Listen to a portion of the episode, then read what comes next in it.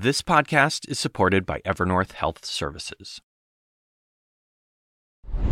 Tonight on 360, the Supreme Court agrees to decide whether Donald Trump is immune from prosecution for election subversion and throws into chaos the timeline of a criminal trial. Also tonight, new evidence the former president cannot raise the money to pay New York's 450 plus million dollar civil judgment against him. Evidence supplied by his own legal team of how hard up he is. And later, the results of President Biden's annual checkup, the questions it answers and those it doesn't. Good evening. Thanks for joining us. We begin a very busy night at the Supreme Court, where about two months from now, nine men and women will hear arguments about whether presidents should enjoy total criminal immunity for their acts while in office. Perhaps even up to and including, as appeals court judge Florence Pan got Trump attorney John Sauer to concede ordering Navy SEALs to murder a political rival. Now, that notion, the need for total immunity, is at the heart of the former president's appeal, which the High Court today agreed to take up It goes to a question as old as the country are presidents above the law? Oral arguments are set for the week of April 22nd. The court's decision could then come by June, and even if it goes against Mr. Trump, his January 6th trial is on hold until then. We'll be joined shortly by constitutional scholar Laurence Tribe, but first, CNN Chief Legal Affairs Correspondent Paula Reed. So, what does this move by the court mean for the former president and uh, for Jack Smith? Well, Anderson, in speaking with sources on Trump's legal team, they're still not confident they're going to win on the merits of this issue of absolute presidential immunity, but they know they are winning on their larger strategy to delay, delay, delay these federal cases until after the election. If Trump is reelected, he can have his attorney general dismiss Jack Smith and these cases. So great news for him. But this is a considerable blow for the special counsel, Jack Smith. This is the second time the Supreme Court has rejected his pleas to just weigh in and quickly resolve this question of immunity so he can move along with his case. As you noted, these oral arguments are not until April 22nd. So we expect we probably won't get a decision until late June. The judge overseeing the federal election subversion case has said she would want to give the two sides two months to prepare for trial, pushes it into the late summer, Anderson, and just makes it not impossible, but much less likely that this trial will go before November. So the oral argument set for the week of April 22nd, how does that schedule fit with the former president's other legal proceedings? Whew, Anderson, I'm going to need the help of our handy calendar graphic to go through all of this. It is so complicated. We know the first criminal trial that Trump is expected to face is in late March. It begins on March 25th. That is the so called hush money case. The district attorney, though, frames this as an election interference case. They argue that the hush money Trump paid to former adult film star Stormy Daniels ahead of the 2016 election was meant to interfere with that election, to influence it. Now, that trial is expected to go until maybe early May. And then you see the classified documents case is on the calendar. I'll tell you, it's really penciled in for late May. And tomorrow I leave for Florida because the judge overseeing that case is actually holding a scheduling hearing on Friday. Anderson, it is widely expected that she will delay that case. The question is, will it be delayed once? Will it be delayed multiple times? Will it go before November? It's an open question. Then you see, of course, the political events, but the Fulton County case is scheduled for August. That's when Fani Willis previously said she wanted to bring that case, again, a state case, also a case that's outside uh, the pardon power. But right now, these efforts to disqualify Willis are likely going to delay those proceedings. So it's really a wild card down there in Georgia. If any cases will start in August, and if they do, Anderson, they're expected to go on for months. It's unclear if Trump will be tried. So right now, the only thing we know for sure is that Trump is currently expected to face his first criminal trial in Manhattan starting in just a few weeks. All right, Paula Reed, thanks very much. Former federal prosecutor and bestselling Supreme Court biographer Jeffrey Toobin joins us. Also, CNN senior legal analyst Elie Honig and CNN's Kaitlan Collins, who anchors The Source at the top of the next hour. Um, Jeff, is this a victory for Donald Trump? Big, a big, a big victory. You know, one of the things you learn in law school is that sometimes procedure is even more important than substance. And I still think it's very likely that Donald Trump is going to lose this case on the merits. But that if the Supreme he, Court would rule against that the it. Supreme Court will say he does not have immunity for all his actions as president.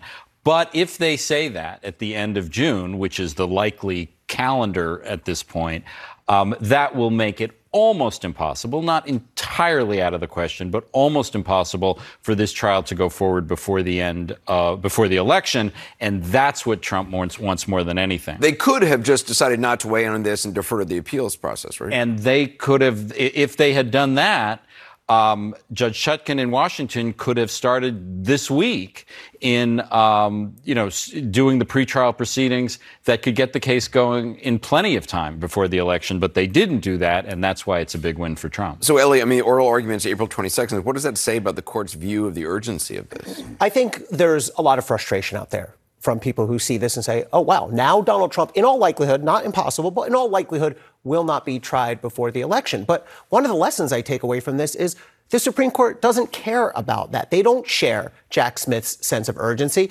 And I think there's a couple ways you can look at this decision to take the case. There is a way to look at it and say, well, they've, they've done Donald Trump a great favor, which certainly they have in the outcome.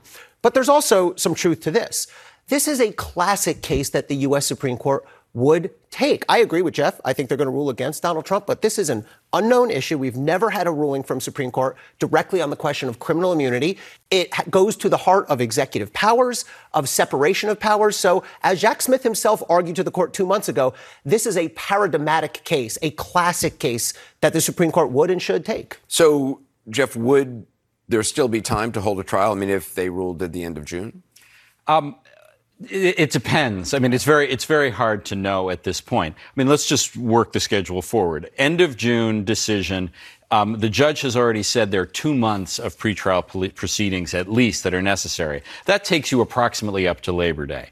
Um, could you start a trial at Labor Day when it's one of the defendants is a candidate for president? Um, the Justice Department has a policy that says the Justice Department should not interfere, should not take action on the eve of an election. That this is came up in the James Comey situation. Um, unclear if that applies to a judge scheduling a trial and whether um, Merrick Garland will instruct Jack Smith not to proceed because of this policy. Elie, think I think it's it's it's going to be very difficult. I, th- I, think DOJ is still going to try to get this case in. I think as soon as the case comes down for the Supreme Court, they're going to say start it in August, start it whenever you need. But important to understand, there's going to be, there's always a tug of war. Prosecutors, defense lawyers, prosecutors usually want a quicker trial, defense lawyers want to push it back. It's up to Judge Chutkan. She will be the one to decide, am I willing to start a case late summer? Kaitlan, what reaction have you been hearing from any of the former president's allies? They're overjoyed tonight. I mean, they view this as a huge win for them. They don't think that they're going to win on the merits of this, but with this decision, just to review this, uh, what the ruling from the appeals court here that Trump does not enjoy blanket immunity as president, simply just taking that up helps them achieve their strategy here, Anderson, which was to delay all of the trials, but specifically this one, which they were incredibly concerned about. And now they have succeeded potentially with this. And, you know, Elie saying it is up to Judge Chutkan. Of course it is, but you have to look at the legal landscape here. And that's what Trump's team is doing. Because, of course, we've also got the classified documents case in Florida that still has to be scheduled. And if it gets pushed, and that is something that's happening when this June decision decision comes out from the Supreme Court, then the Trump team does not believe that this January 6th case is going to go forward because they believe it's going to be too late. They can't just restart that trial immediately in June once the Supreme Court decision comes out. And I think that's a really uh, pivotal moment here. It could be a pivotal moment in this election. And of course, may I remind you, this election case was supposed to go to trial starting next week here in Washington. Now it is an open question of whether it ever goes to yeah. trial at all. Uh, Jeff, I want to play the now infamous clip from the D.C. Appeals Court hearing last month. One of Trump's lawyers argued that he could have SEAL Team 6 kill a political opponent.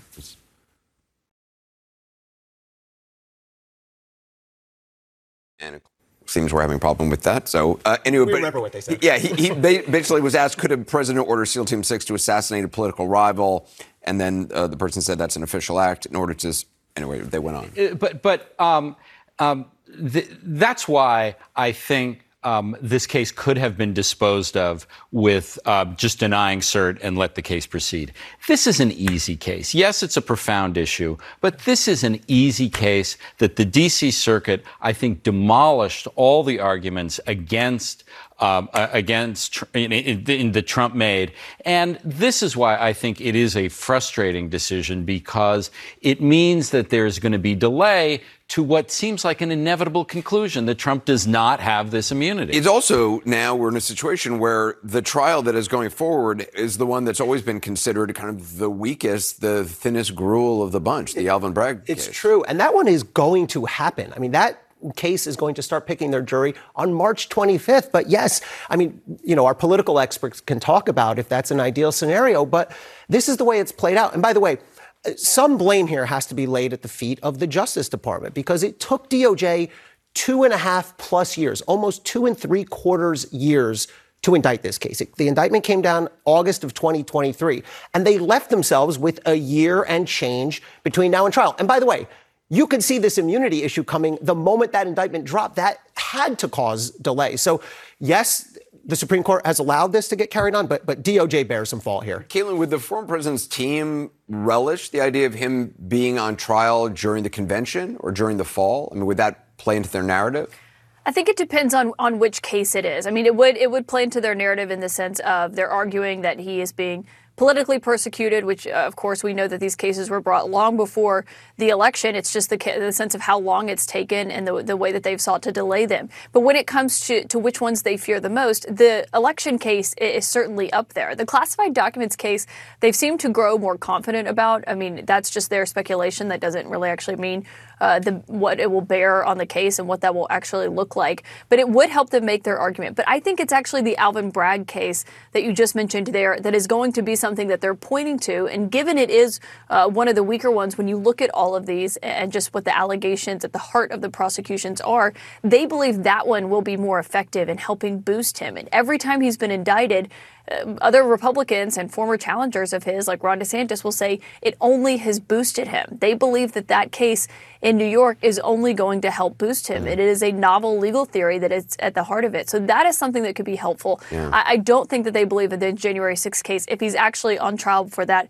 before the election, would be helpful to them. Also, he yeah. might win that case. Right. I mean, imagine what a gift that would be if he not only um, is on trial but gets acquitted. Right, and that's the only case that goes before the election. Uh, Elie Honig, thank you. Kaitlan Collins. Uh, Kaitlan has a guest uh, the, on the nine o'clock hour. Republican Senator Mitt Romney. Look forward to that. Jeff Toobin's going to be back shortly. Joining us now, constitutional scholar, Supreme Court litigator, and Harvard Law School professor Laurence Tribe.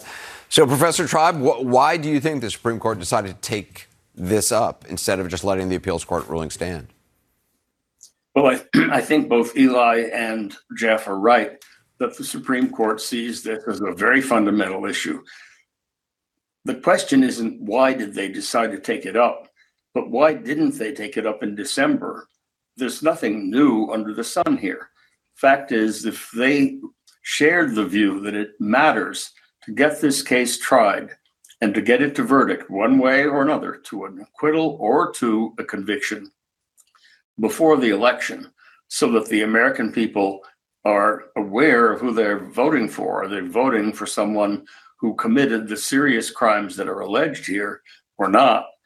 If they shared that sense that there's an imperative public necessity, they could have decided to leapfrog the Court of Appeals, grant certiorari back in December. Even now, having decided to take the case, it's obvious that the dynamic within the court is leaning very heavily pro Trump because although everyone seems to agree that at the end of the day, the court is not going to say that former presidents have absolute immunity from any criminal prosecution for anything they might do while in office. We all know the end of the story. So why the delay? So, Thinking as long as they did to issue this order is amazing allowing months to last before they hear argument is even crazier.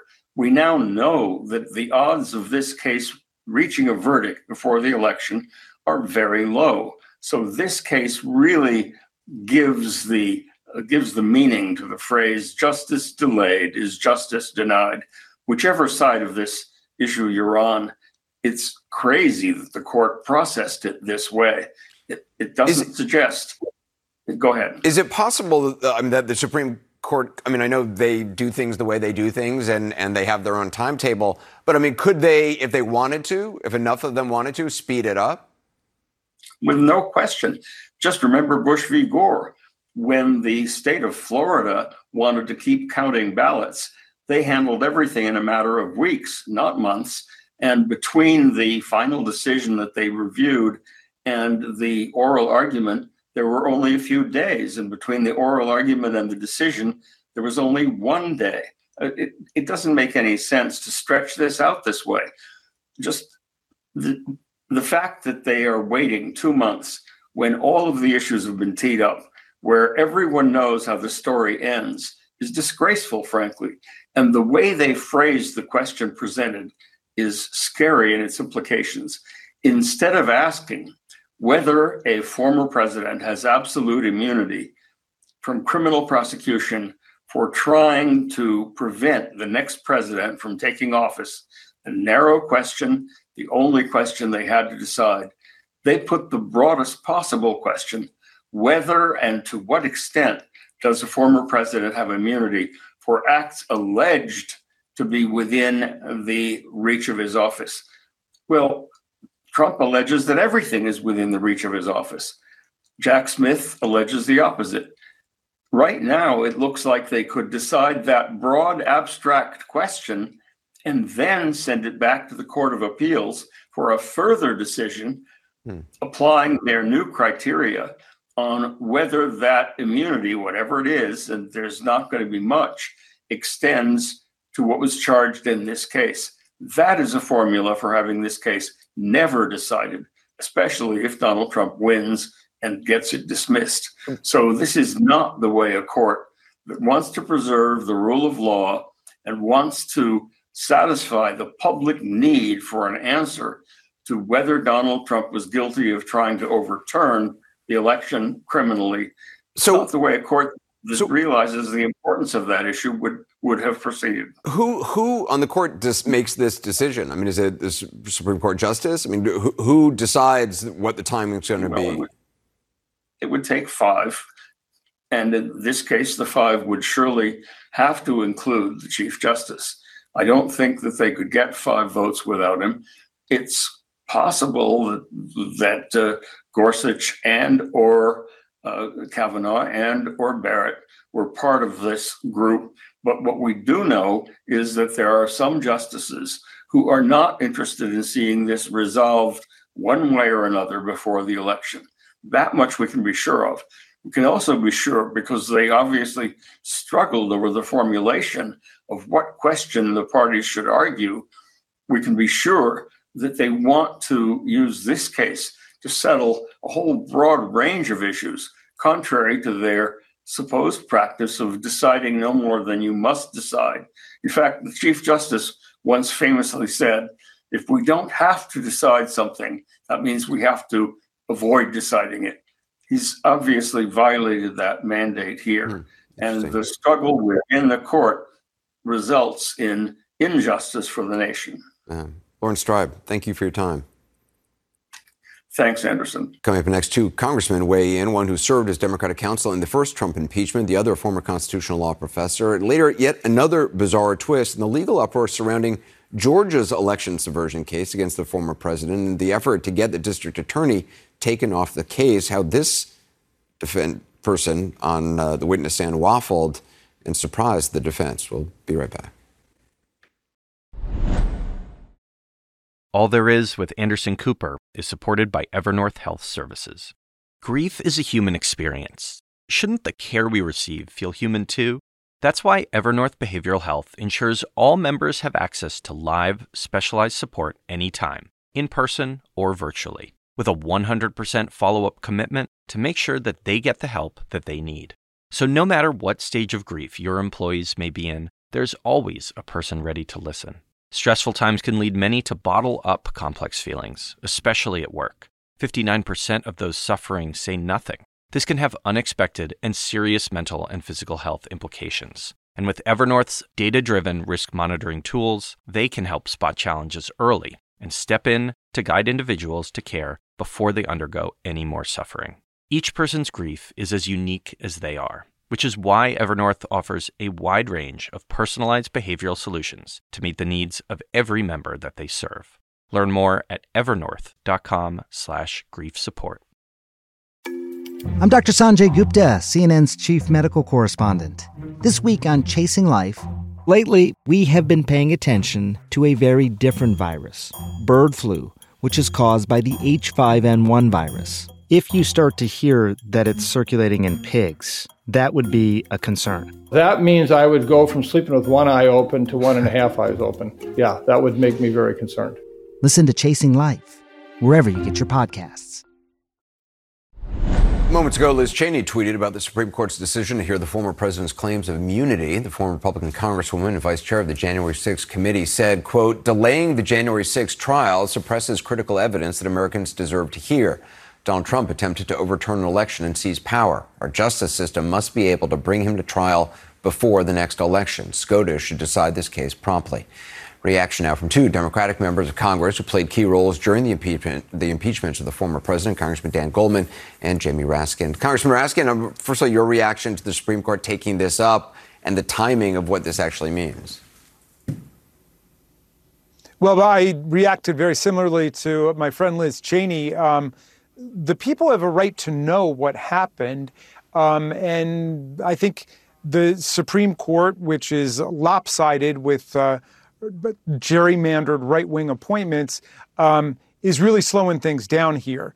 Um, the DC Circuit Court opinion was perfectly clear and totally compelling in saying that there was no basis at all to Donald Trump's fraudulent claim that a president is absolutely immune to pr- uh, criminal prosecution for criminal acts undertaken allegedly in pursuit of his office unless he's first impeached or and convicted uh, in the Senate, which of course has never happened in American history. Um, and so that is the the claim of an entitlement to Roy to be a king, to be a dictator. And so that's very dangerous. I hope that the Supreme Court now, having taken up the case, will follow the unanimous bipartisan ruling coming out of the DC Circuit, and we'll find that there is uh, no such uh, immunity built in the Constitution. On the contrary, it's totally antithetical to the idea that nobody is above the law. And uh, the president's job is to take care that the laws are faithfully executed, not to violate the laws by doing things like yeah. assassinating his political opponents, which his lawyers hypothesized he could do. But Congressman Goldman, I mean, even if they do rule that way, uh, as it seems they they very well might, doesn't this isn't this just a clear victory for the former president in his attempts to delay and delay and delay? Well, it certainly will delay some, but I am not in the camp that believes this will necessarily delay the trial until after the election. Uh, this opinion will come down by the end of June, and the district court judge has indicated that she will be ready to move very quickly. Uh, there could be a trial, you know, end of July, August um, that that would be before the election. My concern, though, is similar to what Professor Tribe said, which is the way that they reformulated and refashioned the question presented takes it away from the specific facts of this case and broadens the question to a question of law. And if they decide that they are going to say, for example, that no, a president is not absolutely immune from official acts, they could send it back down to the district court or the, the court of appeals to say, you need to make a finding as to whether or not this is an official act that he did, because the courts have to this point tried to avoid that question and just say, of course, he doesn't have immunity. Um, but the way the, the Supreme Court has teed it up mm. may actually cause there to be further litigation, which of course would push it well past the November election. Congressman Raskin, do, do you think that's a, a very real possibility as well? Yeah, I mean, the Supreme Court could take it in several different directions here.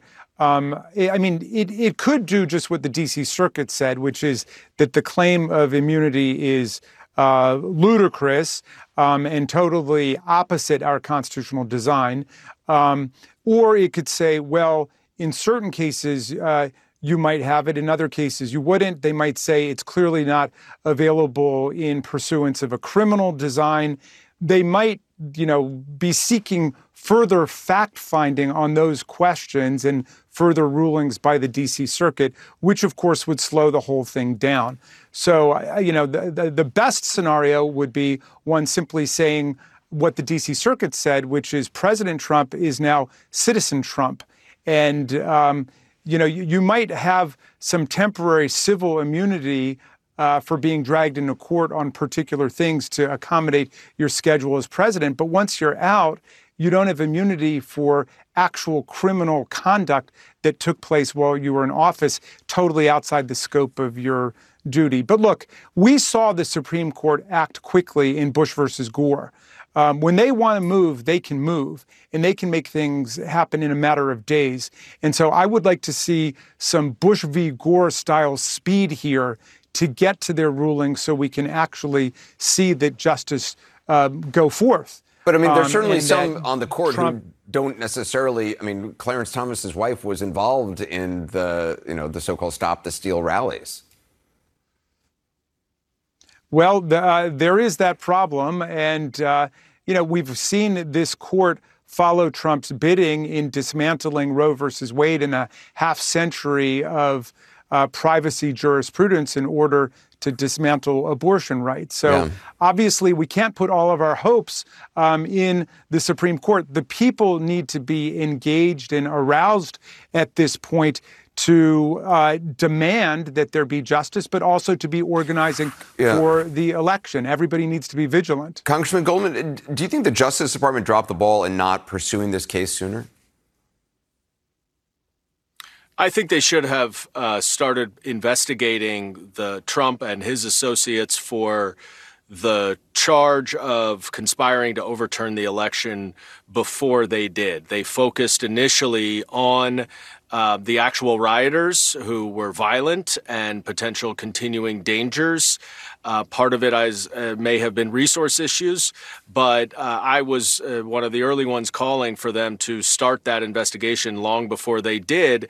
And I will say, uh, you know, that is part of the problem here because, yes, the Supreme Court could have and should move faster. Uh, I don't quite understand why they waited so long, even just to rule, uh, uh, to set this schedule. Um, Professor Tribe pointed out they could have taken it directly in December, but even Yeah. if they weren't going to do that, they waited several weeks. But it wouldn't be in this situation if uh, the the Department of Justice had moved quicker to investigate this case. Yeah, Congressman Goldman, Congressman uh, Raskin, thank you very much. Appreciate it. Coming up next, the former president tries to play art of the deal on his $450 million fraud judgment and what a judge said to that today. Before the Supreme Court agreed to take up his presidential immunity claim, the big story was something rather remarkable. Donald John Trump essentially saying, I don't have the cash I've claimed to have, suggesting in a New York appeals court filing he doesn't have the cash to pay his $454 million civil fraud judgment and can't get anyone to lend him the full amount, offering instead to put up a $100 million bond and warning what would happen if he has to pay more, quoting now from his filing. Quote, in the absence of a stay on the terms herein outlined, properties would likely need to be sold to raise capital under exigent circumstances. Exigent circumstances, in other words, or a fire sale. The appeals judge quickly said no deal to any de- delay in collecting the full amount. Did put another part of the judgment, though, on hold. That was the provision barring Trump from dealing with New York banks. In any case, it is a big come down, certainly for the man who never refused a chance, including under oath, to say how much money he had. I believe we have uh, substantially in excess of 400 million cash, which is a lot for a developer. Now, here's the good news. I'm very rich. I started off with a million dollar loan. I built a net worth of over $10 billion. I would say that I'm worth more than $5 billion. I'm very rich. Hey, I'm rich. The money you're talking about is a lot, but it's peanuts for me. I have a lot of money. I have a lot of money. I have many, many companies, hundreds and hundreds of transactions, and many, many, many deals. A lot of cash and very little debt. Great assets, low debt, great cash. Fortunately, I'm very rich. I have assets that that will, which if I ever sold them, I don't want to sell any of them, but if I ever sold them, if I ever put some of these things up for sale, I'd get numbers that were uh, were staggering. Well, Jeff Toobin is back. CNN's Kara Scannell joins us, along with investigative journalist, Trump biographer, and Syracuse University law lecturer, David Cay Johnston. So, Kara, can you just walk us through what this means for the former president?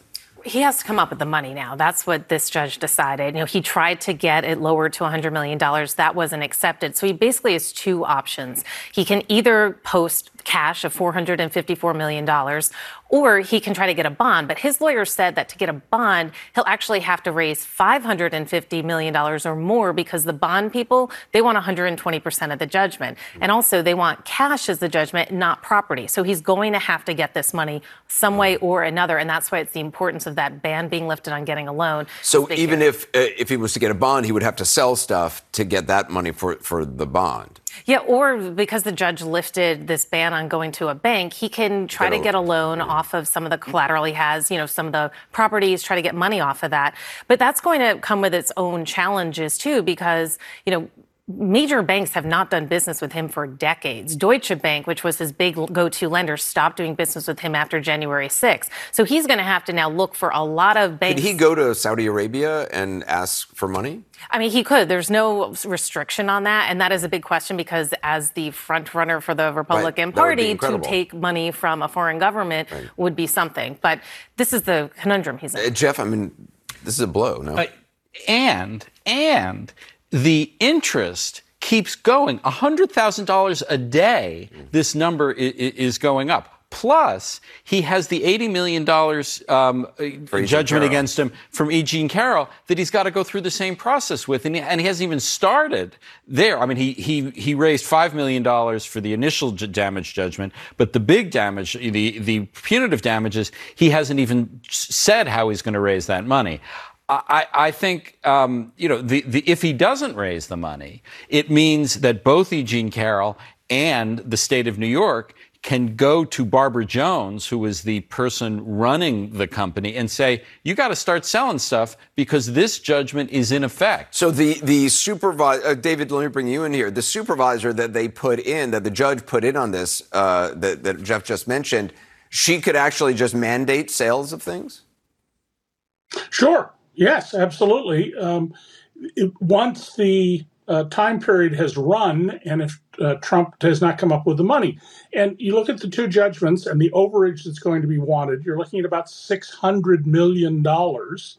Uh, maybe more than six hundred million dollars. Now, of course, if Donald really was worth the ten billion he claims, this wouldn't be a problem; it would be an annoyance. Instead, it's a crisis because he's not worth anywhere near that. And you're sure? I mean, how much? Do you know how much property he has and how much it's actually worth? I mean, obviously, a lot of the values he has given have been inflated, according to the judgment. Well, we know all the we know all the properties that he owns. Those have all been disclosed in various ways, including uh, when he was president, his financial disclosure statements.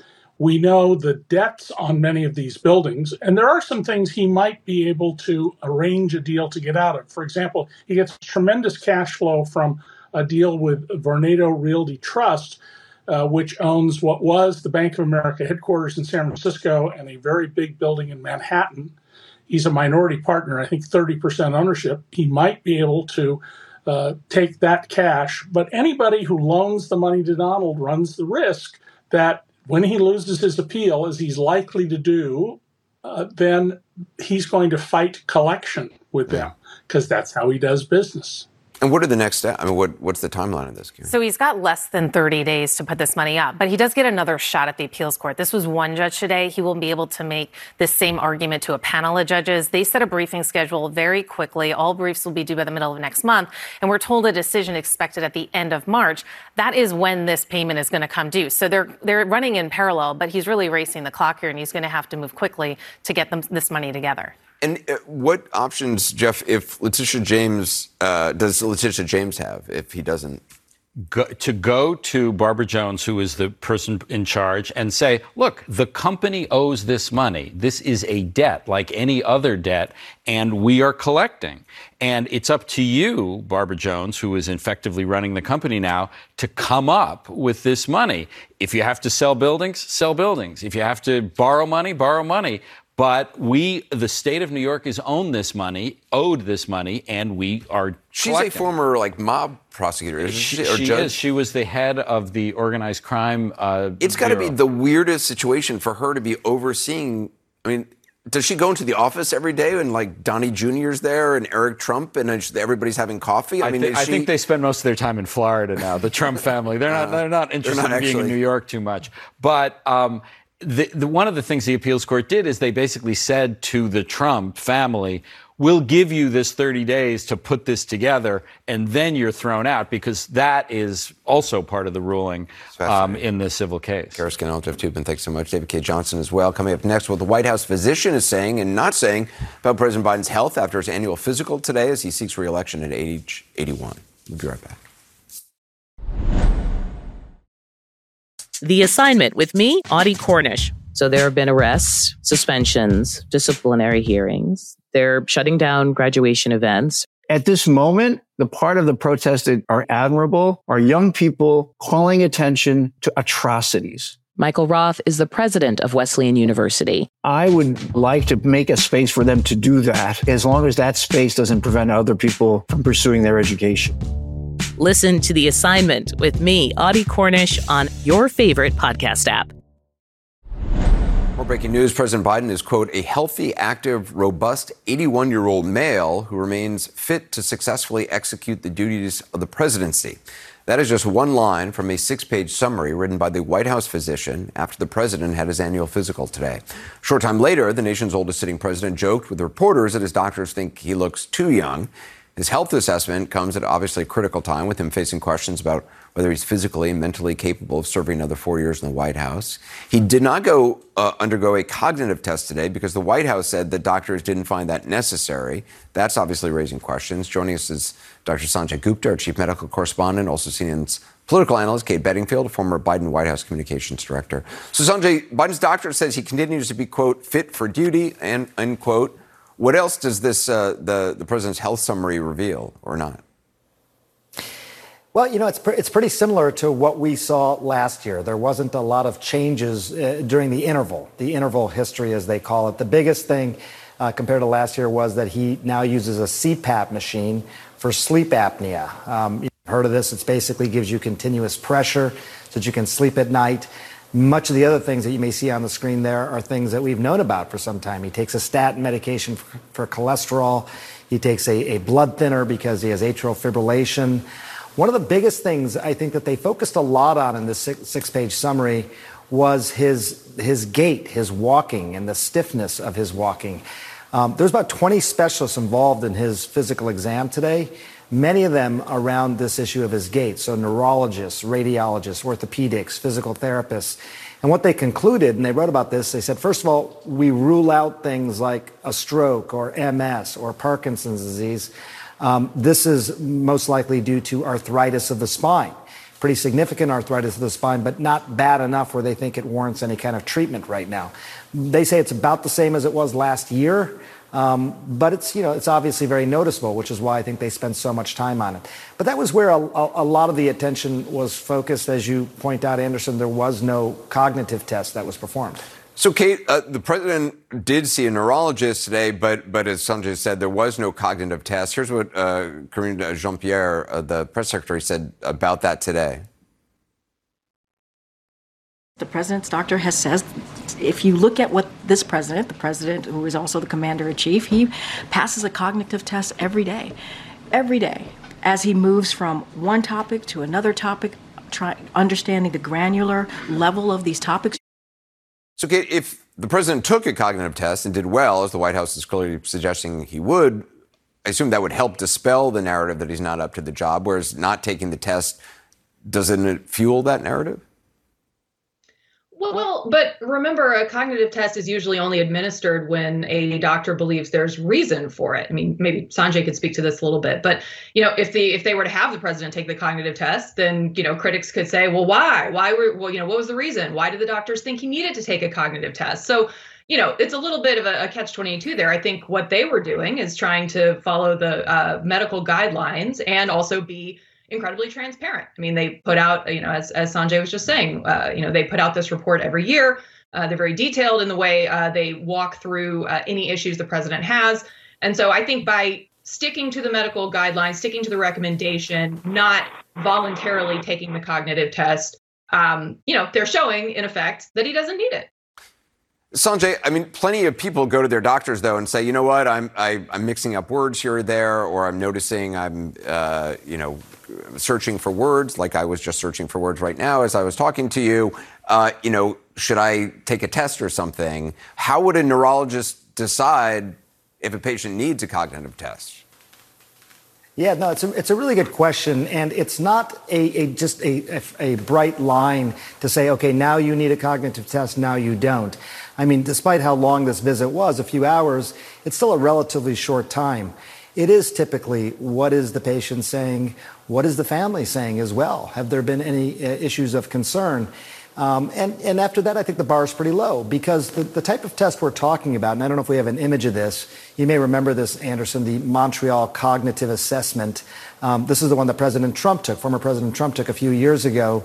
And you could, I don't know if, the, if it's up on the screen, but you could see what it's like numbers and letters connecting that, drawing a three dimensional cube, um, memory test, uh, drawing a clock. It takes about 15 minutes or so to, to do. It's pretty simple. And it's a screening test. It's not diagnostic, but screening in the sense that, okay, there's something here, let's explore this a little bit further. Not saying someone has, you know, dementia or anything like that, but just uh, more of, a, uh, of an indication that we should explore this further you know, I, it's it's not a an absolute that he doesn't need it, this guy does need it. To give you some context, Anderson, about 16% of seniors, when they go in for a physical exam, they do get a cognitive a, a test like this. So the most most people don't, but you know, not an insignificant percentage of people do. Kate, I take your point about sticking to the medical advice, not taking a cognitive test, but certainly the concern, uh, Sanjay mentioned family concern. I mean, the, there's a lot of country concern. Poll after poll shows people are concerned about his age. I guess the question would be why not meet that head on and take a test? The, I, it seems like the only answer well, is think, if you don't do well, then obviously then that's a big issue. Well, no, I mean, I think people see him every day. I mean, they see him out there. Yes. Does he confuse words sometimes? Of course he does. So do I. You were just saying you did as well. Uh, but you know, there's no reason in the execution of his day-to-day responsibilities as president. There's nothing that any of the people around him, including, by the way, the doctor who is with him frequently. I mean, obviously, he went today for the full battery of tests at Walter Reed, but there's a medical staff that's with him at the White House all the time.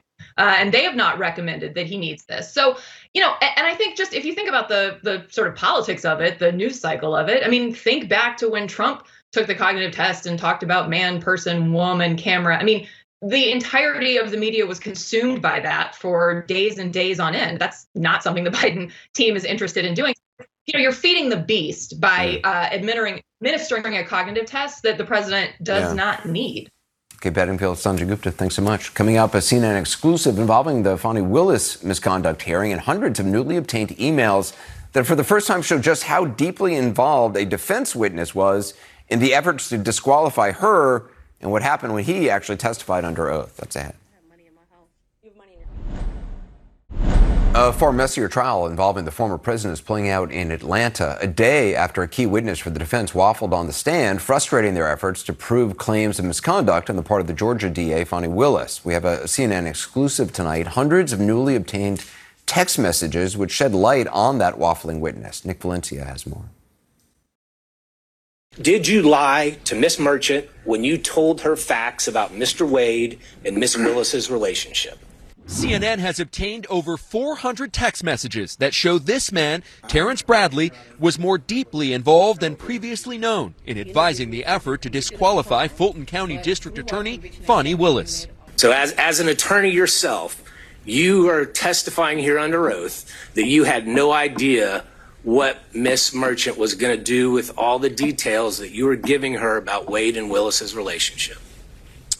So at the time, no, I did not. Earlier this week, on the witness stand, Bradley, Nathan Wade's divorce attorney, repeatedly said he could not recall details about Willis and Nathan Wade's relationship. But in text messages obtained by CNN, just days before the allegations of a conflict of interest were initially filed in court, Bradley told Ashley Merchant, the defense attorney for Trump's co defendant, that Wade and Willis were absolutely in a relationship before she hired him.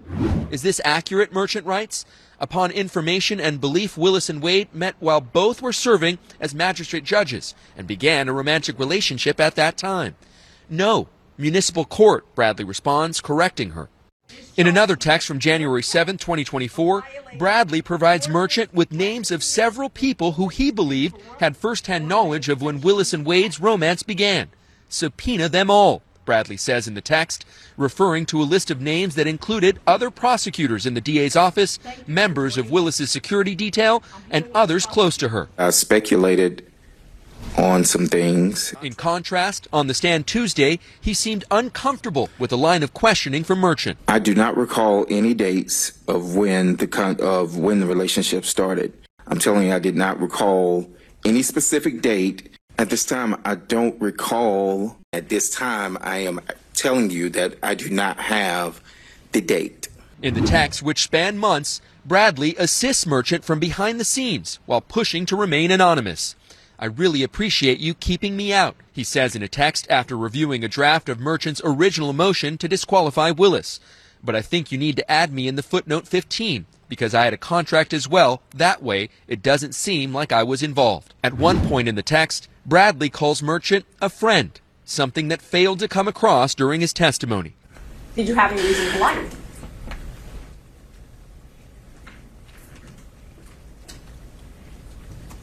Don't know if speculation is lying, but These texts are now being considered as part of the evidence by the judge on whether Willis should be disqualified.